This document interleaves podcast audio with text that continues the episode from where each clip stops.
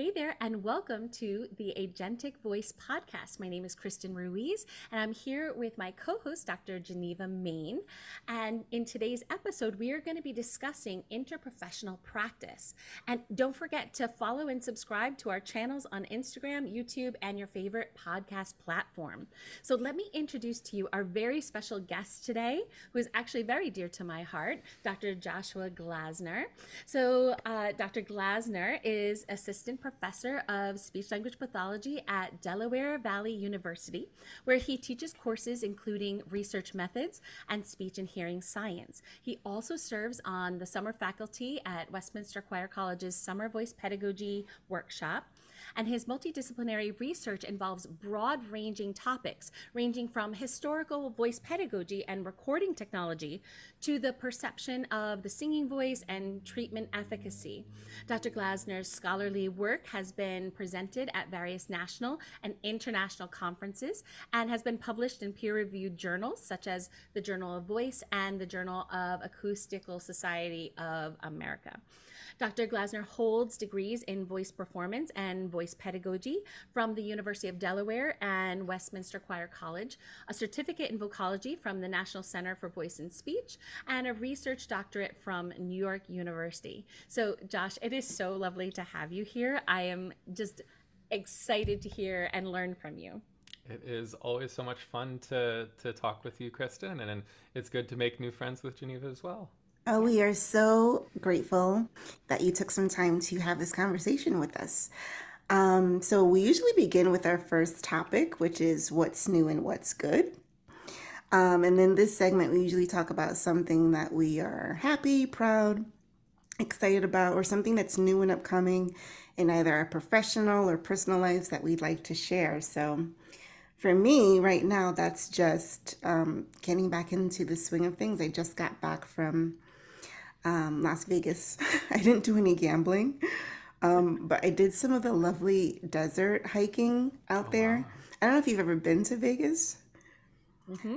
um, but like most people like to go to the shows and things like that. But I just love uh, hiking in the desert. It's one of the most beautiful, almost spiritual. I just love the colors, the isolation. So I did a lot of hiking with my sister um, almost every day. And then she really wanted to go to Zion Park in Absolutely. Utah. Have you been there? Uh, yeah. Oh, it's my first time. So we did the three hour drive from Vegas area just to go to Utah for one day. And we did one of the, um, just a climb. Um, took a good part of the day and came back down. And it was so fun. Like, Absolutely. that feeling of well being, you know? So now, unfortunately, I'm having to deal with a little bit of, you know, sleep disturbance because I'm still a little bit on Vegas time, but that was a good trip and I'm glad that we got to do that. It sounds lovely. Yeah, what's up with you? What's new? What's good? Oh, nothing quite so exciting, but I'm uh you know, I'm sure we'll talk about it. I'm kind of uh trying to balance my life between a whole bunch of different things. Um and so in in order to find a little bit more balance, I decided to join a new uh, really intense fantasy baseball league because who doesn't like to relax by doing some advanced statistics on baseball um, but the what's good what's new is that i won my first week and i'm nice. very excited about that nicely done so it's it's interesting that you mentioned baseball because you know I'm not a super super fan of baseball. My dad is, and that was one of the things that we connected on when we were younger. But baseball has changed. Oh, totally. Um, totally changed. And so I listened to the daily pro- podcast on the New York Times, and they were talking about introducing measures to make baseball more interesting. And they're saying one of the things that has hurt baseball is too much focus on home runs. Yeah, that's interesting. Yeah. And uh, that's what kind of created that, you know, um, what did they call it in the 2000s when it was all about the home runs and. Yeah, so know. they actually called it the home run era. Yes. Which is actually fascinating because nowadays, you know, they because of the influx of like analytics, data analytics into baseball, mm-hmm. they actually for a while were actually using analytics to teach um, actually to to influence the hitter's swings. And so they would actually over the past like five to probably ten years maybe just five years really they um and by they I mean like the organizations would actually get players to change the launch angle of their bats when they would swing, and that actually increased the number of home runs um, in the past few years. So much so that they actually are introducing rules right now um, to try and like um, essentially like speed up the game and and actually increase the amount of offense even more. Yeah, so yeah, that's one of the things that I thought was so interesting that they're in they're introducing a pitch clock. Yep. And when I think of a pitch clock, I think of like a shot clock in basketball. Yeah. And how that makes things a little bit more exciting because exactly. it's like the time's running out, you know? But um so it'll be interesting to see if I get back into baseball because of this because it really did when when they got the um the cameras to look mm-hmm. at, you know, was it actually a, a, a out or right things like that. It got boring. It's like too technical now, but well, and they were taking so much time, right? Like the pitchers would take so much time, which is a really interesting, uh, you know, concept when we think about performance and like what one needs to do mentally to prepare for performance, right? We have these like 30-year-olds who are excellent at what they do, but for a good 10, 15, 20 years, they've been learning how to do this task differently, right? Yes. And now all of a sudden you're introducing this pitch clock to improve how enjoyable the game is, to yeah. improve the product. But you have pitchers who are completely falling apart now because oh. the task that they're having to do doesn't match the one they trained to do for over a decade. So that's a really interesting, like, kind of overlap with what we do. Interesting enough, in part of this balance idea, I had a bunch of cancellations yesterday in terms of professional obligations. I decided to go to a baseball game with my brother, and the um, the I loved the pitch clock. Other than pitchers imploding, it was it was. I mean, the game took two and a half hours, and they went into extra innings. It was it was a it was a well paced. It was enjoyable, um, and I think pitchers will learn because once they realize what the task is, they'll be trained to do that. So, do you think it'll be harder now? We're probably talking about too much baseball, but I will never complain about talking about baseball. Will it be harder? I know. I think it's a. It is task, a performance right? task. It's a per, it is a performance task, but it's a different. You know, they will find different coping me- mechanisms to find ways to slow their heart rate, to refocus on the task at hand. Um, and I think what we're finding is that the teams that were able to train their pitchers to complete the new task are more successful now than the ones who kind of just figured that the pitchers were professionals and would figure it out themselves, right? Hmm. Which is a nice learning moment. So, do you think it'll be harder now to pitch the perfect game or no? I think if you look at the younger players right now, mm-hmm. um, if you w- look at the younger players right now, they've been doing this um, in the minor leagues for mm-hmm. a number of years already, and they're fine. So okay. I really think it's just a task. It's the specificity of the task. Cool. That's something that we're going to be talking about soon specificity. Indeed. All right, cool. All right. So, what's up with you, Kristen? What's new? What's good? Well, you guys are bringing up flashbacks to uh, fourth grade because my only experience with uh, softball uh, and baseball is is fourth grade, and I was on the team called the Buzzards and they won every year until the year that I joined. And I'd like to think that that is not correlated. You killed the game, Kristen. See, we're talking I mean, about the pitch clock, but in fact, it was Kristen. I mean, on a team called the Buzzards. Yeah, and when the the other the other ones were like the starlings, the sparrows, these like like other things, and then and then the buzzards. Yeah, so talk about trauma informed approaches. Let's let's get into it. Um, what's good and what's new and good with me? Well, what's good is that it is warm weather, and I was outside today, and the birds are chirping. The lake is beautiful, so I was really enjoying. Other than allergies. Um, you know, it's just, it feels so good. Uh, one of my singers said, Why do we celebrate the new year in January? Why don't we do it in the spring? Seriously. Because now it feels like the new. so, um, and I really respond to that energy. And then, um, actually, what I'm really celebrating too is is aligned with the interprofessional kind of thing that that we're going to be touching on today. Just coincidental, but um, uh, I actually had um, Josh, you'll, you'll remember, uh, Josh and I know each other from our NYU days. And um, I had Bill Westbrooks, uh, he's a, a well known um, director, educator, author, come and work with our singers. So it was really fun this week to be able to collaborate again while he's doing, you know, he's doing the acting side, I was doing the voice side, and um, to be able to collaborate with him was, was great. So, um, and I love how iron sharpens iron, you know, mm-hmm. um, and even just talking about the same ideas, but with new spins, new yeah. insights, because we're all growing people, right? So how we talk about the work today is different than how we talked about it a couple right. years ago. So I'm kind of celebrating uh, collaboration and and just I love being stretched in my thinking, and that's what happened this week because of really great colleagues. So so that's where I am. Bill is good people. He is good people, right? Um, so let's head on to um, our next segment. We call it Experience, Strength, and Hope. And Josh, I have to ask you you have a foot in all these different worlds when you say balance i almost want to laugh because hmm. it's more of a juggling act i would imagine so you know you're a singer uh, you are music you're a music academic and then you pivot into the you know being a clinical um, academic so i imagine that this positionality provides an interesting perspective and, and insights that those of us who are maybe more bounded in our side might not get to see. So, can you like share with us a little bit about how you know about your own vocal journey and how it led you to where you are right now. Sure. I was thinking about our conversation today. I was thinking back to you know when this journey i guess started.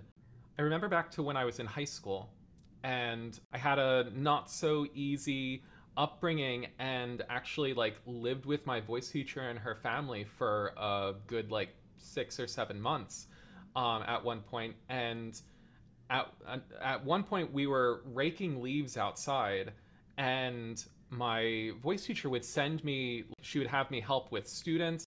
She would help like her voice lessons. She would have me listen to different singers and like see how i might try to help them maybe as this like 17 year old schmuck who didn't know anything maybe um, but maybe had decent instincts.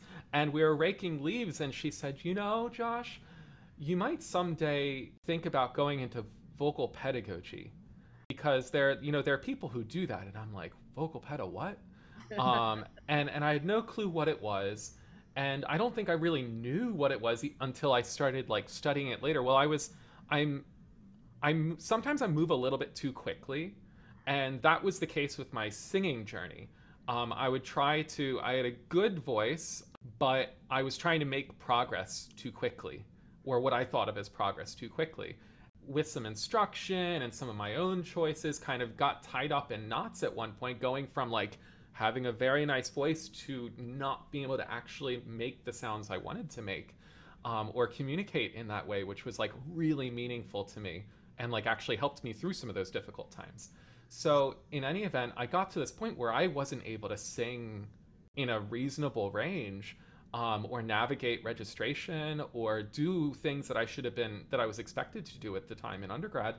And so what did I do? I started reading because of course reading can fix everything. Well, I started with Berton Coffin's book, um, and and just like ate that up. Um, and and for listeners who who might not be familiar with Burton Coffin, it's this um, author from like the 80s, 70s, and 80s who had this whole systemized uh, or systematic way of teaching voices um, that used kind of what we understood about singing voice acoustics back then, which was not quite how we understand it now, but pretty brilliant for 1970, 1980. Um, anyway, so I read all these books and and thinking it was going to help me, um, and I didn't really help myself, but I learned a lot. And then all of a sudden, I knew all these things about all these voice pedagogy texts and voice science texts and was working through Ingo Titze's book. And then went to Westminster Choir College because I, you know, it's, a, it's a wonderful voice pedagogy program. Um, and uh, ended up, you know, really feeling seen there as a as a you know voice pedagogy nerd working in a lab learning how to use all this nerdy instrumentation equipment went to NYU, studied with Brian Gill, got to work with Aaron Johnson um, on my dissertation, um, and and that's kind of how I went about like becoming, you know, kind of interested and um, ingrained in the singing voice research world. Well, NYU has a PhD, um, and that is a type of degree that um, ASHA requires for um, accreditation in schools or in, in universities. And I got the, you know, after three years of working as a music academic, I got this, you know, message from a friend saying, hey, you know, we really need someone, some people to apply for this, this gig, this job in this new program that we're starting. Um, actually, I reached out because he posted a Facebook, you know, post of all things, and he was then I was like, ah, I'm not going to do this, and then he messaged me. I was like, please apply, and that's I had already been thinking about this transition to SLP, um, really three, four years ago, maybe even sooner than that. But I had been speaking with my mentor at NYU, um, and we were like, you know what, let's just see how academia plays out. You know, this might be, this might work out. Like, and then the pandemic happened, mm-hmm. and I took another job, and um, and I just felt like I needed to. I've always wanted to help people, um, and I've always wanted. I've always been drawn to helping people um, communicate through voice. Um, and I just, as much as I love data, you know, baseball analytics, I didn't think just cutting everything and going to another field was the really prudent path. And so this made a lot of sense. So I can work in some of the same like areas that I love, work with the people that I know and love, um, and kind of just essentially continue to develop skills that will allow me to help people with their voices, but just from a, a an additional, you know, perspective. I think I got a little bit like off the beaten path of the question, but in terms of the vocal journey, right, there's this this path that most of us go through, which is my voice doesn't really work. How am I going to quote unquote fix it? And then we all find different paths. And some of, for some of us, it might be that one voice feature. For some of us, it might be taking a step back. For some of us, it might be, you know, learning how to teach. And then all of a sudden, the things that you're learning kind of start, pardon me, uh, kind of start um, you know, uh, taking taking life in in your own in your own singing, right? So voice wasn't working. Found a real passion for voice research. Um, really wanted to expand that skill set to work with injured voices a bit more directly. Um, and now I'm kind of straddling both worlds while I while I um, you know teach more academic subjects um, and also get my clinical degree. You really strike me as someone, you know, from all of what you just said, you really strike me as someone who just loves to learn, you know, whether it's independently reading books or, you know, doing research. And now you find yourself in a communication sciences and disorders program at Delaware Valley, and you are doing another master's.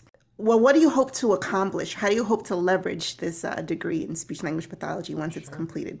Absolutely. I mean, I think you know, I was speaking with a very good friend when I was trying to make this decision because it was a hard decision to make. I was, I felt fulfilled in music academia. I felt like I had a place. Um, you know, I was finding forward momentum professionally, um, and I love teaching voice, right? Um, so it was a hard decision to kind of just do a hard pivot. Um, but really, I think ultimately, when I was speaking with this friend, it really like a light bulb came off went off in my mind he was like you know josh the reason you can't see yourself going down this path or can't like fully envision this path is because the job you have doesn't exist your job you're going to have in five years doesn't exist yet because you're going to kind of straddle these two worlds whether that's working my current position and then building a private practice or working my current position and expanding the curricular offerings there right like whatever is going to happen in the next five years isn't something that we can really pin down right now. And once he said that, I was like, you know what? I just need to be myself right now, do good work, and then see what happens, see what doors open, because that's exactly what happened here. I was expecting that I might have to take prerequisite courses, you know, while teaching in music in academia and then decide later what would happen. But in fact, I got this job, really wonderful opportunity, really wonderful opportunity to also get my clinical degree. Um, and so ultimately, what I think I'm going to end up doing, um, or what I kind of low key hope to be doing, put it out there, right? I really would like to find myself in a position, hopefully here, um, where I can be contributing significantly to like curricular and programmatic development so that we can really have um, like well true, we're going to talk about it today true collaboration between slps and and voice teachers who work from it both work from an evidence-based perspective um, and and kind of train people alongside much like they do at svi but in a in a way that augments that that experience so you know as you're taking these classes is there anything that you didn't expect you know, in case like there might be other voice uh, professionals or singers thinking of doing the same thing. Is there anything that you didn't expect just to kind of let people know? you know, you know, and I'm sure you have experienced this to to some extent yourself. Whenever you talk about whenever you talk to recruiters or professors who are working in graduate school and SLP programs about wanting to specialize in voice, the thing you will always hear from everyone is well, remember, speech language pathology is more than just voice. Um, and what they mean is, remember, you're going to have to te- take speech. Uh, you're going to have to take speech sound disorders and child language disorders. Um, and. I think, and I was talking with a professor at Iowa mm-hmm. um, last year, and I was like, you know what? Everybody says that, and that doesn't. It doesn't scare me. Like, it's just learning. As you said, I enjoy learning. Will I work in a school setting with children who can't pronounce L? No, never. And is it fine? But it's good to yes. have the option, right? It's good to have the option. it's good to know that, um, and it and it may, allows me to appreciate someone else in another domain, right, with right. another specialty. Right. Um, yet, um, I I what what this professor at Iowa said was, you know, I've always just found it interesting, and I think that's the case. Like the, the first thing that I'd say to people considering this path is you will always get people who say, remember, it's not just voice. And they are totally right. And you're going to have to, you know, work your way through that and jump through that hoop um, in a way, right? Not to be blithe, but you're going to, that is something you have to learn as an SLP. Right. Great. But it's interesting. There are interesting parts of it, right? And it really aligns well with the mo- motor learning part of um, what we do um, as voice teachers. Um, so there, there's something you can learn in everything. The thing that I didn't expect, I have no clue why I didn't expect this, was that writing energy is writing energy. It doesn't matter if you're writing a two pager or if you're writing your latest research article. If you're writing, you're taking energy from the other. Mm-hmm. And I didn't real I, I don't know why I didn't think of that, that like my articles would slow my production would slow down because I was writing about you know children on the autism spectrum um, for a random assignment, right? Mm-hmm. Um, so that you know I'd say recognize that your not that priorities will change, but that like the the the things that are required of you will increase, and therefore you're going to have to pull energy from different places and to kind of be you know kind to yourself I could beat mm, myself up over not getting four articles published this semester, or I could just say, you know what? They're not that far from being published, and I also will have a degree after this. Mm, that is really, really good advice because I've been living that experience for the last couple years. I don't know, Kristen would agree because you know when you you're doing a doctorate, you there's a lot of energy going into writing, and you might be wanting to do more fun things, more performance type things, or music, and eh, the writing. It's it's good to do the writing, but it's good oh, to do I, the research. And I love I love mm-hmm. the writing. I just wish I had more time and more energy to do the writing right. that that I that I um you know particularly enjoy. Right. I I totally get that. Yeah, I really appreciate you saying that too. Um, you know, uh, uh, from my perspective, you know, working on the dissertation. So there's that writing, curriculum design. Then there there's copies. Uh, I run a private right. studio, so there's that copy, and you know that that idea that it takes energy and writing is writing. Writing is thinking writing. is thinking, and yep. getting it expressed. You know, so yeah, I really I really appreciate that. Um, as you move forward, are you going to um, keep a foot in you know the the research and and continue to develop that? Oh, absolutely. I mean, I have two whiteboards full of projects that are being presented at Voice Foundation or in the process of being developed or where we're in the process of analyzing data. So I have that pipeline going. Right now, as I said, the writing is a little bit, um, you know, there's a little bit of a slowdown there. Um, but that's certainly something I intend, to do. I'm also still teaching privately, teaching voice privately. Um, although, of course, I'm not like actively trying to build my studio right now. Um, it's more just maintaining, you know, clients who've been with me for years.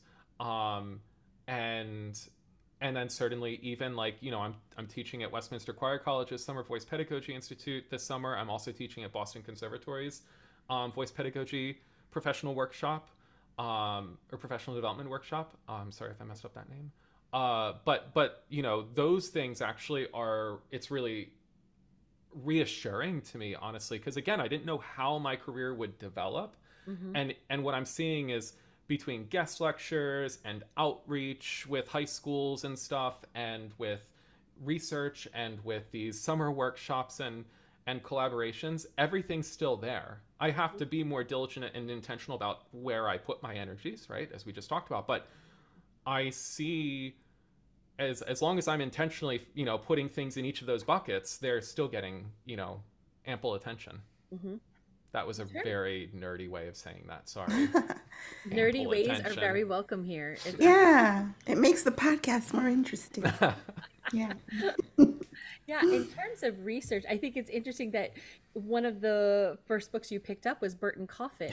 yeah, right. And when I'm thinking about uh, when I'm thinking about it, you're kind of in that lineage. If you think, oh, indeed. I mean, because Berton Coffin um, had Doscher. the student Barbara Doscher, and then Brian Gill, and then you, so you actually come from the lineage of research and enhancing and looking at things in new ways. And it, and it wasn't really intentional. It was pretty pretty serendipitous, where all of a sudden I'm learning this stuff that you know Barbara said, and then um, all of us, you know, of course I knew that Barbara had studied with Berton.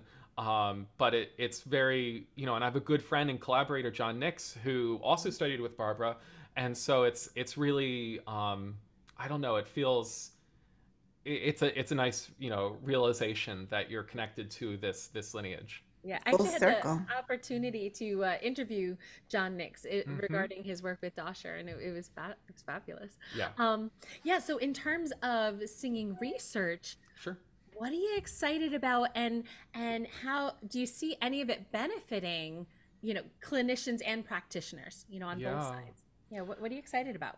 And and by like clinicians and practitioners you mean like slps SLP and voice and teachers singing voice teachers. Mm-hmm. sure um you know that's part of my like research um, portfolio that i'm just trying to i'm trying to figure out where how that fits right because I, I don't know I, maybe i shouldn't say this but i don't know if i'm ever going to be the type of academic who's like going for like multi-million dollar grant or multi-hundred thousand dollar grants um i don't know if that's like either in the cards for me or even the right path for me.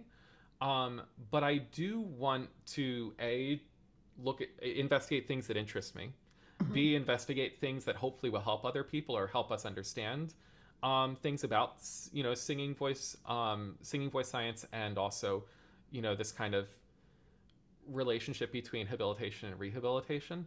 Um, what I think is happening is that I'm starting to make a little bit of a pivot with my research where in the past I've looked at historical recording technology, kind of from a digital signal processing perspective. I've looked at vibrato. I've looked at perception of vibrato. Um, what else? I've looked at room acoustics and vibrato. Somehow I got like, you know, caught up in this vibrato thing. Um, but what I'm really, I'm starting a project right now, and I think that it's going to be the first of a series of projects that actually looks at tasks that we might have singers or voice or people in, in, in voice therapy do. And look at the efficacy the effects of those tasks. Because in, in other you know we have a couple different things in between the a couple different tasks within slp and the singing voice world that have been studied. I'm thinking about um, you know so i'm thinking about straw phonation i'm thinking about straw phonation in a water bottle i'm thinking about you know, um, resonant voice therapy. Mm-hmm. Um, but we don't have a lot of like specific tasks that have been studied. We have specific tasks that people say, oh, that works, that's cool. Um, and then they do it. And that's kind of folk pedagogy. Um, and I'm really interested in saying, okay, well, you're doing this type of exercise, you're doing this specific exercise. What are you trying to do with it? What's the re- desired result? Well, let's measure that result, right? Mm-hmm And the goal isn't my goal isn't really to tell people what to do, right? It's not to prescribe like here I want you to do this task with your singers, which is what I think a study of a method would do. Mm-hmm. My goal is really to be able to provide evidence for practitioners and clinicians to be able to say this type of exercise, this type of task does this. I'm choosing to do use it with this client, um, singing or speaking voice um, for this reason. And I think I hope that that type of thing will be useful to uh, clinicians and practitioners. I don't know that it's particularly fundable. I think you might be surprised. I, I am happy to be surprised. All right, so um, we're gonna go into our final segment. Okay. Which is um, the agentic practices, and we've kind of already begun to touch on it a little bit, but for our last segment, we like to highlight agentic practices that help to free and empower voices or empower people who may have been marginalized or experienced trauma. I know you have an interest in greater collaboration between clinicians and vocal pedagogues. This would be fall under the principle of collaboration and mutuality in a trauma informed approach. And I believe it's what SLPs and healthcare providers call interprofessional practice, which I know you're probably um, learning about and teaching at Delaware Valley.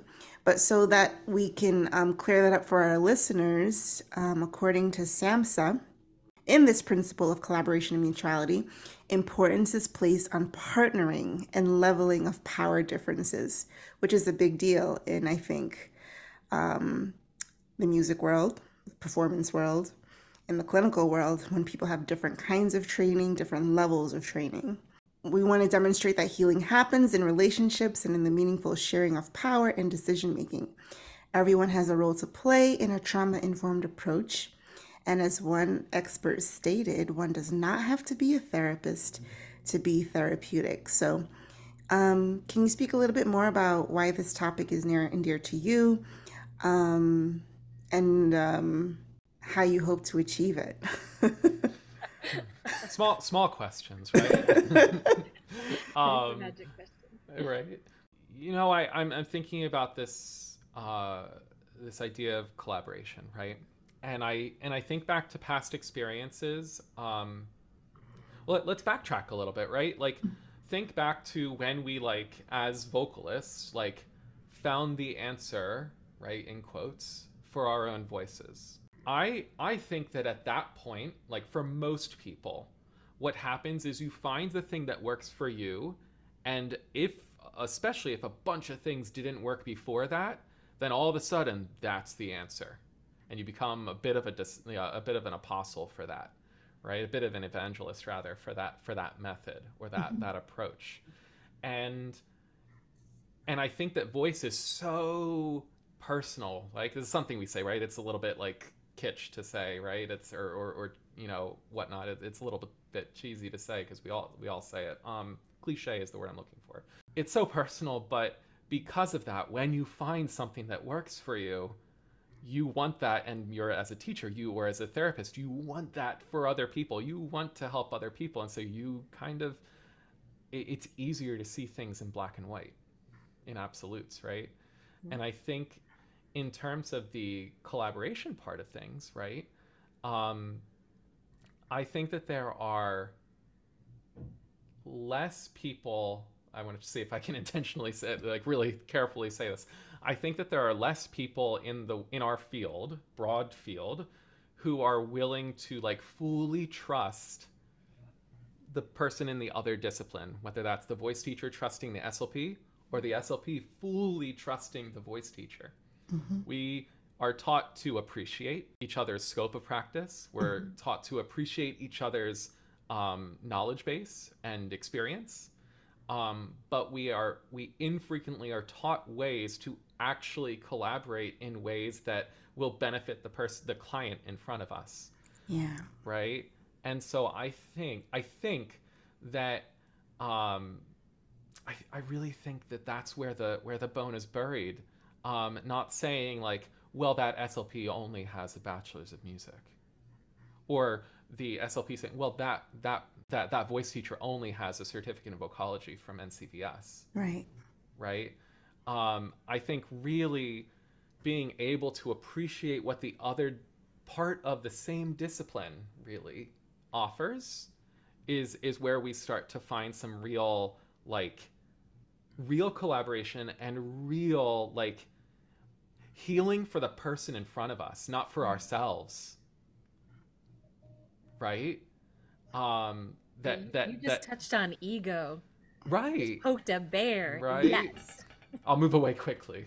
um, so, so you know, I, I, I just think that happens through training, and SVI does a wonderful job of this. And I think that we can go even further with that as a as a as a foundation. I think if we find ways to to concurrently inter and and separately, right? If we interweave curriculums so that both um, voice singing voice teachers from an evidence-based perspective and S- certified SLPs learn how to work with voice, professional and otherwise, together, then actually we can be more useful for each other. Because then it's not just like, okay, the singers are going to learn voice disorders now, and the SLPs are going to learn how to play five note scales, but rather, you know, we're actually helping students to learn from each other to appreciate their their own knowledge. And kristen i was thinking about this as well. There was a ah, years ago years ago which makes us sound old. Um but the audience doesn't see my re- receding hairline so i still seem young. Um so uh, years ago you said to me something to the effect of i'm going to paraphrasing paraphrase incorrectly or imperfectly but you said knowledge isn't a clean slate. Students aren't a clean slate. Knowledge is a tree that you that you graft and grow onto. Something like that. It, it was much more eloquent i'm sure. But it sounds like something i believe. But but but this is i mean you know there is so going through this process of having a terminal degree having a profession having a career and then kind of backtracking but kind of not and also taking prerequisite courses back uh, you know last year and then also taking clinical d- courses um, you know courses in the clinical degree there's so much overlap. There's way too much overlap to be building up walls between these two domain these two related disciplines right? Um, and i think that it, the key with everything lies in education and training intentionally to foster that actual co- collaboration not appreciation of each other's fields I I think this is really important because, you know, most people can't afford Right. or don't have the opportunity to get three, four, and five degrees. You know, get a degree in, you know, voice and then uh, performance and speech pathology and maybe massage therapy and, you know, all the things that Just people gonna are hire interested josh to get my next one like most people most people can't afford to do that. So what we need to do is get better at the collaboration piece. Sure. and you know in fairness um, it's something that struggle people struggle with in you know most institutions and most places where people of different um, professions are working together. But this is why i strongly believe in a trauma informed approach because these six key principles um, can kind of prevent the kind of friction, uh, disrespect, or or um, you know power dynamics that make collaboration just fall apart. Um, when people have the feeling of safety and they trust the people that they're working with, then that's when true collaboration happens for the benefit of, you know, the student, um, the performer, you know, the uh, the patient. So it is something. It's a passion area for for me as well. yeah let me uh, i, I want to speak to or ask about something i think yeah when we're talking about this kind of collaboration and and when we're talking about putting egos aside yeah and um, suspending you know judgment and and learning together and giving ourselves the vulnerability to have our expectations violated. You know in learning theory we talk about learning is when your expectations are violated. Right. And then new space has to be made for new things. But that that's a tension filled process that we're willingly putting ourselves in. And there could be a, a point where oh my goodness things that i've said for years now i need to reframe refine you know and that can be very uncomfortable so when i think about you know as individuals if we want to go from you know say wherever we are to higher ground one of the first things we have to do is uh, address our identity like who right. are we who do we have to show up as to make this possible so one of the things that i'm curious um, about your thoughts josh sure. on like what must we believe as you know voice care workers what must we believe to make that possible and who do we need to become to make that kind of collaboration possible. I'm just, I'm, you know, I'm, I'm waxing poetic, right, or, or, or philosophical, of course. So it's easier to say these things than to actually do them in practice, I suppose. But I think um, language leads to reality, right? so, I mean, I think, I think we have to, and this is, I mean, I hope this hits home for a lot of people, or else it's just very telling about me, right? Um, I think we have to assume that other profess- professionals are competent. That just because someone doesn't share our experience doesn't mean that they are not competent and and proficient professionals right? Um and i and i think that there's a lot of both worlds um, right? As someone who's kind of straddling both and and and knows that like that statement kind of will could cause me to get flack from both sides um you know i think that a lot of us are incredulous about the I, I, like to joke that most voice teachers don't think that there are any other good voice teachers. right? Like that's that's a running joke that I have with some friends. Um, and I think that that's that's key here, right? Like if you work with voice, we cannot see this instrument. We have really, honestly, relatively rudimentary tools to actually objectively analyze this instrument. Um, there are tools, right? My specialization, part of my specialization is in instrumentation. There are tools and, and singing voice acoustics. There are tools, there are metrics, um, but there, there, there, it requires a lot of interpretation. Um, and I think that um, it, it, it, the first step is expecting that other people will have the same amount of success as you with a, with a client, with a patient, with a student. Mm-hmm. The second is who who do you have to be? Well, you have to be trusting, right? You have to trust that your voice teacher colleague is going to stay away from rehabilitation because it's not within their scope of practice. And you have to trust that your SLP colleague is going to be able to tell you the type the therapy that they're doing that they're, they're the, the type of intervention that they're using with their patient um, and that that and that um, when it comes time for them to move from rehabilitation to habilitation, that they're going to trust you to continue that process, right? And that they trust both that that each other, that we trust our expertise, um, and that we have do have this shared knowledge that can be used to benefit and to heal the person in front of us in different ways. Mm.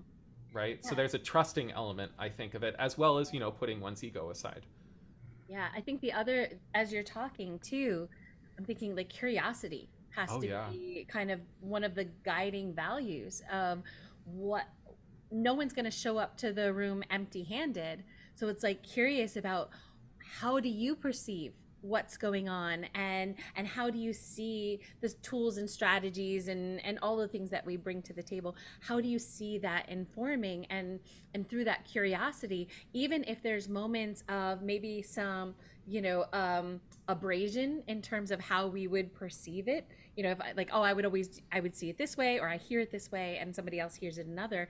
If there's that curiosity and that trust right then it, I think the other thing is believing that there's a way to come together and co-create new knowledge. Right. Yeah. Well, and you know, one of my one of my professors in grad school at Westminster used to say, everyone, everyone, like, you're never gonna learn or run out of people who want to sing. There's always going to be American Idol. There's always going to be, you know, America's Got Talent, right? Everyone wants to sing. There's always going to be the church choir, right? And and I think we fall into this scarcity mindset all too quickly. You know, there are always going to be clients. There are always going to be people who want to sing.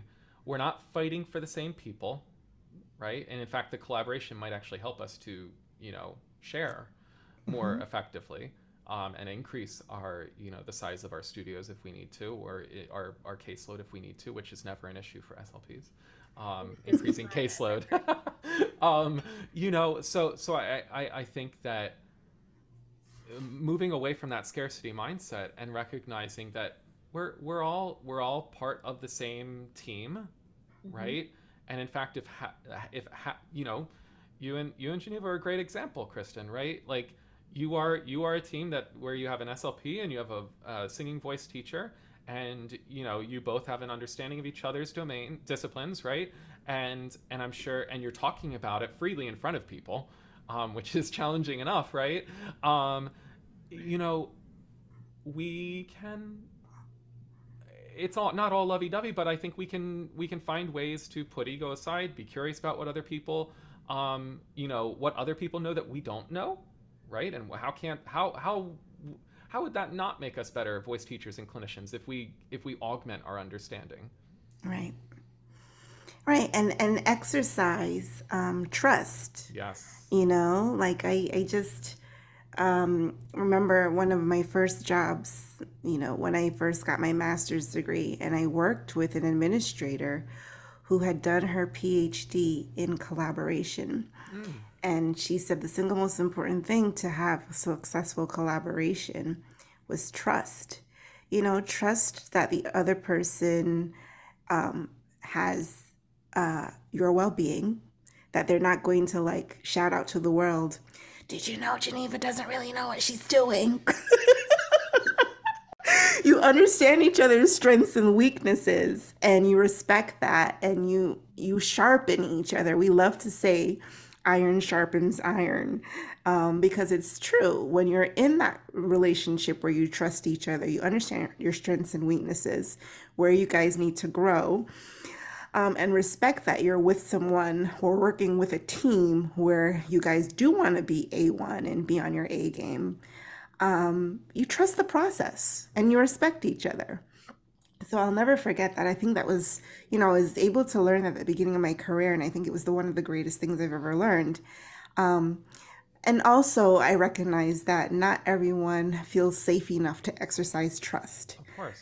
You know, and so you work from that um, you, you look for the people who who are ready to, to do that um, and then you understand that the people who aren't they might be uh, operating from a um, a feeling of well nothing is safe right or you know a background of hurt um, where it's not safe to trust um, and it doesn't have to be personal or animosity or things like that. So that was one of the greatest lessons I've ever learned. So I'm excited to see where this goes um, over time. It's funny. I, so lately, with most guest lectures and webinars and podcasts, I've been closing with the same thought um, because I think it's helpful for society right now. Um, and that is a probably poorly quoted um, statement from uh, Ron Scherer at Bowling Green back years ago at Voice Foundation, and he said something to the effect of, um, "Good science seeks to disprove one's own opinion." And and I think that when we're searching for evidence, um, we have to be careful not to be trying to search for evidence that proves our point. Um, or when we're searching, when we're investigating a topic, it's helpful to try to prove ourselves wrong rather than to prove ourselves right because our science is going to be more rigorous um, and our and our conclusions are going to be uh, founded on you know better principles um, and and so that's that's I, I think that's something that's helpful for society as a whole as we as we continue to learn how science changes and evolves and good for us as practitioners and clinicians as we you know seek to use evidence to you know uh, inform our own practice, right? It's easy to find things to. my grandfather used to say, um, "Smart people can convince themselves of anything." Very cool. All right. So, in this episode, we discuss Joshua Glasner's journey from vocal performance and pedagogy to research and clinical practice. And I shouldn't say journey from because his uh, hands are still in all of those um, pots. We also discussed the importance of collaboration and mutuality in a trauma informed approach. If you enjoy this episode of the Agentic Voice podcast, please show your support by subscribing on your favorite podcast platform and to our YouTube channel. Until next time, take care.